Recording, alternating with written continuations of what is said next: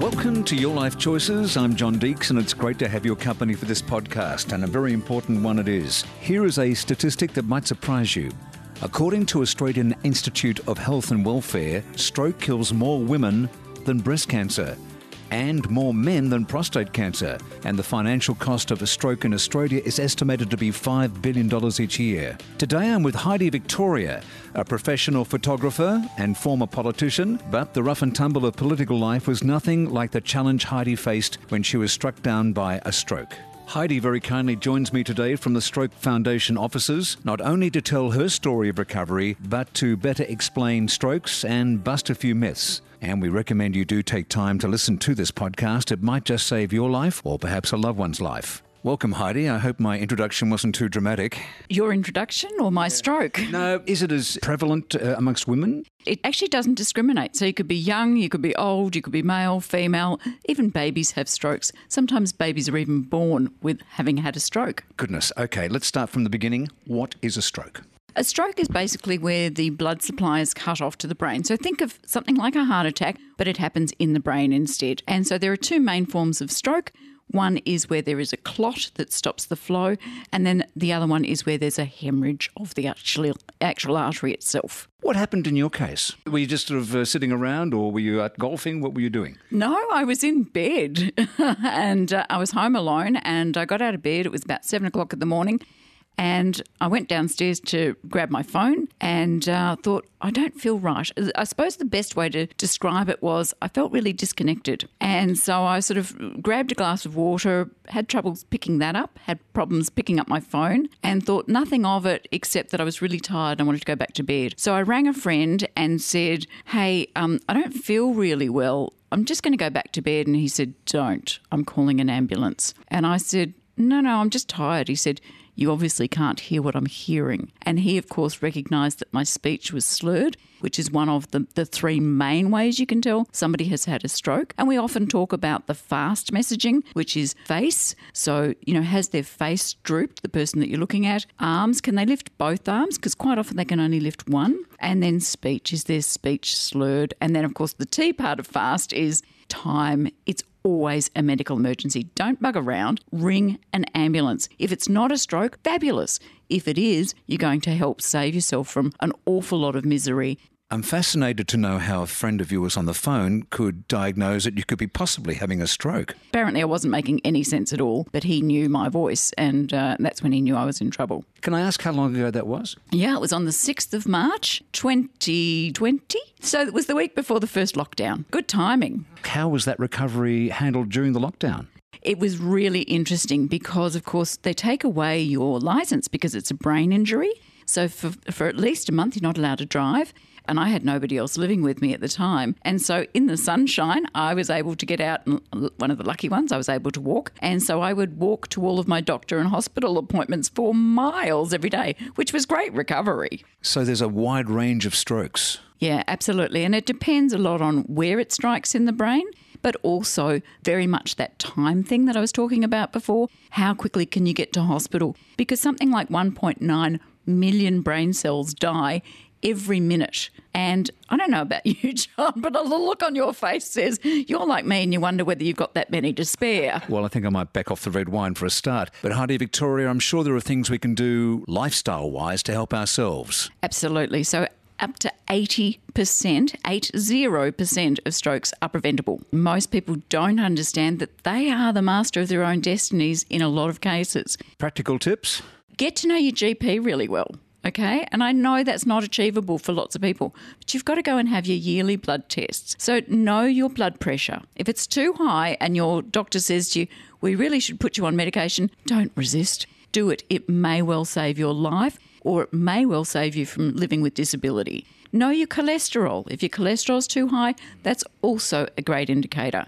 If you're inactive, and I'm not talking run the Boston Marathon, right? I'm saying get out for five minutes sometimes every day and just walk around the block really quickly. If you can do more, fabulous. Not everybody wants to fit that into their life, but inactivity is a great precursor and a, and a great way to know that you're perhaps heading down that track. Then, of course, being overweight, and that can sometimes be associated with the sedentary lifestyle, but know all of your vital signs and take action. Heidi, I'm looking at you and I see a fit person. I don't see someone who is overweight or smokes or drinks to excess. It doesn't seem to discriminate.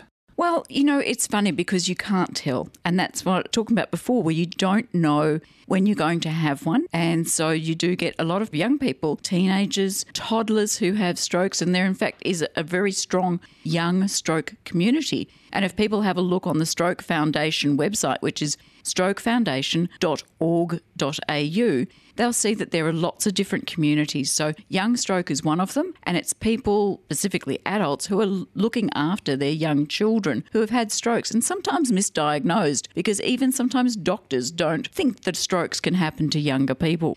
Now, I was 52 when I had my stroke, so that's considered young, I guess. It's working age people are certainly very highly represented. Heidi, tell me how you came to be part of the Stroke Foundation. Do you know, when I left Parliament, uh, the one thing that I really missed, and I went back to photography, which is the career I trained in at university a long time ago. And um, when I had my stroke, and I realised I had been discharged without a discharge plan. And I'm wondering how much more I could have done or had intervention, if you like, earlier on had I had a proper discharge plan. And I was actually in a stroke unit in a hospital. And so about 30% of people who have had a stroke, survived a stroke, leave hospital without a stroke discharge plan. And that's, you know, whether you need speech pathology or, you know, physical uh, um, exercises, that sort of thing. And so I reached out to Stroke Foundation when I knew they were looking for a government relations advisor and said, pick me because you know what? This is so near and dear to my heart. Having been in government or being in parliament for 12 years and having been a minister, I know what it's like every space. It doesn't matter whether you're in the arts or women's affairs, consumer affairs, or in this case, health or disability. It's a very noisy space. There's lots of people want funding. There's lots of organisations who say, my organisation is far more important. And I wanted to be able to cut through that because this is in the leading causes of death in Australia. It's estimated to be somewhere around the top three. As I said in the introduction, Heidi, stroke kills more women than breast cancer and more men than prostate cancer. So the Stroke Foundation message is more important than ever. We get out there, we work with the politicians, we work with the doctors, with all of the wonderful researchers, and we say, how do we help prevent stroke? Obviously, is the first thing for us, with 80% of them being preventable. How do we prevent stroke? How do we then treat it? And there is groundbreaking work being done in Australia, which is amazing. We have the most phenomenal researchers here. And then, of course, how do we make sure that those who have survived and their families live the best possible life that they can? If you've had a stroke, is there a chance you could have a second or third? Great question, John. And yes, it is far more likely that you'll have another one. And of course, there's things like TIAs, which are transient ischemic attacks. They're sometimes called a mini stroke. And a TIA can often be a precursor for a stroke. So if you have a TIA, please don't dismiss it. Please go and get whatever help you can, modify your risks, and go out. Reach out to, for example, we have Stroke Line, which is 1 800 Stroke Line here at Stroke Foundation, and they can help you talk to people about modifiable risk factors and, and lifestyle changes and that sort of thing. But be proactive. You don't want to be one of these statistics. And at the moment, we have something like almost half a million people living with the effects of stroke in Australia, and over 27,500 Australians will have their very first stroke for the first time this year.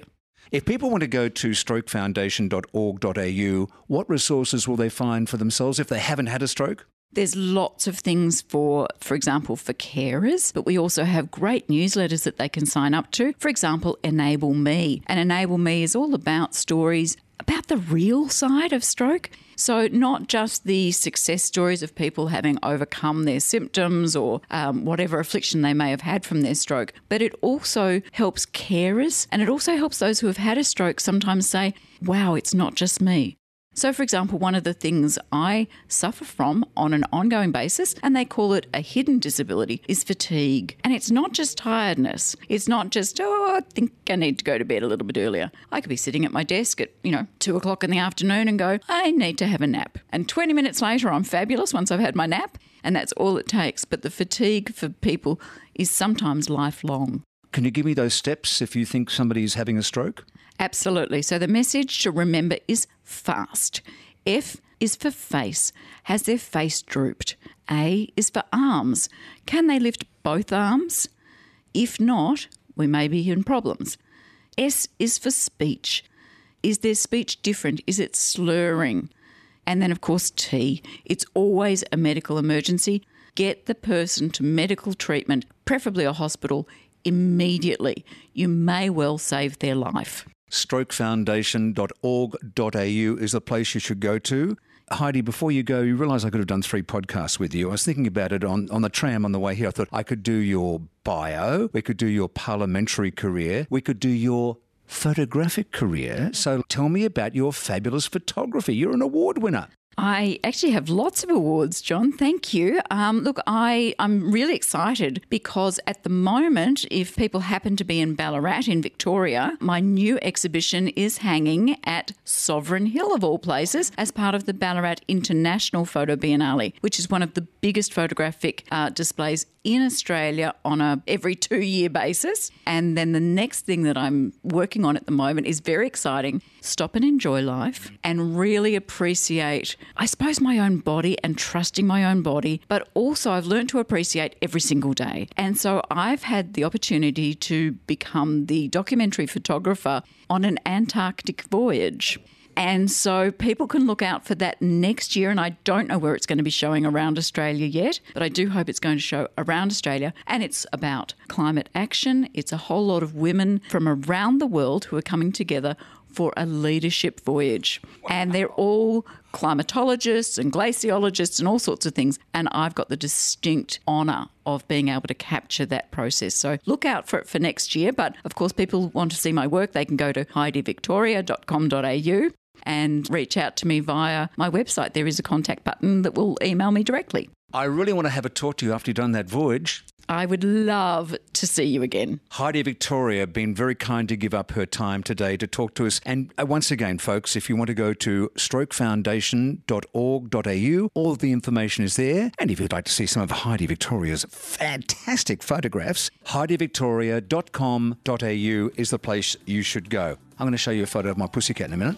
I love it. Can I show you one of mine? Yeah, okay, let's do it. I hope you enjoyed this podcast and found it of interest. Then please do go to strokefoundation.org.au to find out more. And we'll see you next time on the Your Life Choices podcast.